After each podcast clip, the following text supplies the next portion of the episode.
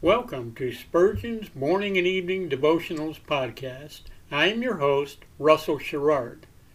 Organized by month, this devotional has a morning and evening meditation for every day of the year. Although these devotionals are short in length, they are filled with spiritual goodness.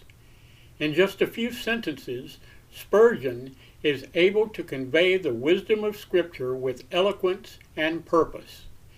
These daily messages provide Christians with the spiritual energy they need to begin and end each day.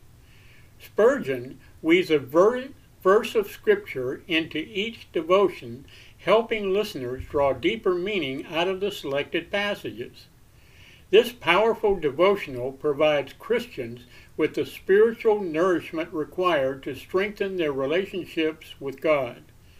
Listeners will find themselves inspired by Spurgeon's morning and evening devotion.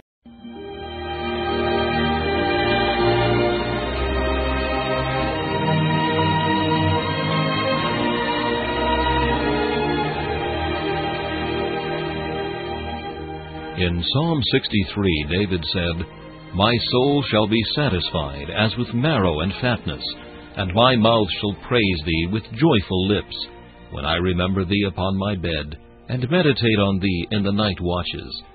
To help you focus your thoughts upon God at the close of this day, we bring you this devotional meditation from Morning and Evening by Charles Haddon Spurgeon, the great English preacher of the 19th century. This evening's text is found in Zechariah chapter 4 and verse 10.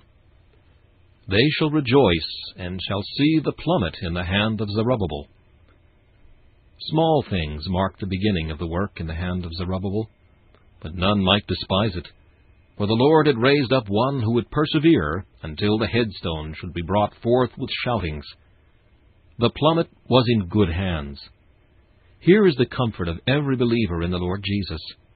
Let the work of grace be ever so small in its beginnings. The plummet is in good hands. A master builder greater than Solomon has undertaken the raising of the heavenly temple, and he will not fail nor be discouraged till the topmost pinnacle shall be raised. If the plummet were in the hand of any merely human being, we might fear for the building. But the pleasure of the Lord shall prosper in Jesus' hand. The works did not proceed irregularly and without care for the master's hand carried a good instrument. Had the walls been hurriedly run up, without due superintendence, they might have been out of the perpendicular. But the plummet was used by the chosen overseer. Jesus is evermore watching the erection of his spiritual temple, that it may be built securely and well.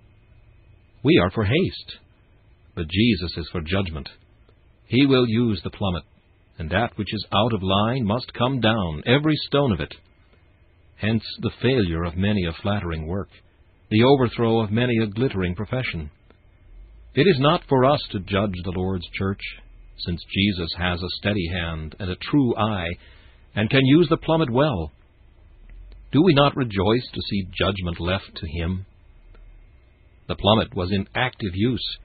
It was in the builder's hand a sure indication that he meant to push on the work to completion. O Lord Jesus, how would we indeed be glad if we could see Thee at Thy great work! O Zion the beautiful, Thy walls are still in ruins. Rise, Thou glorious builder, and make her desolations to rejoice at Thy coming. This meditation was taken from Morning and Evening by C. H. Spurgeon. Please listen each evening at this same time for Morning and Evening.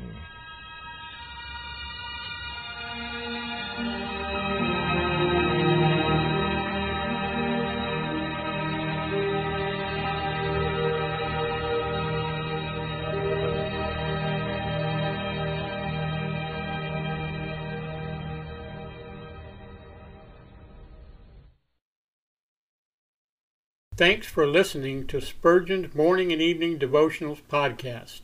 If you like our podcast, please consider donating to keep us on the air and tell your friends. Spurgeon's Morning and Evening Devotionals is just one of the many books that I have published on Amazon. Go to Amazon.com and search for Russell Sherrard to see all of my books. Thanks again for listening and join us each day, mornings at 6 a.m. Pacific and evenings at 6 p.m. Pacific for the live version or come back at any other time to listen to any of our episodes on anchor.fm slash russell dash sherrard. That's anchor.fm slash russell dash sherrard.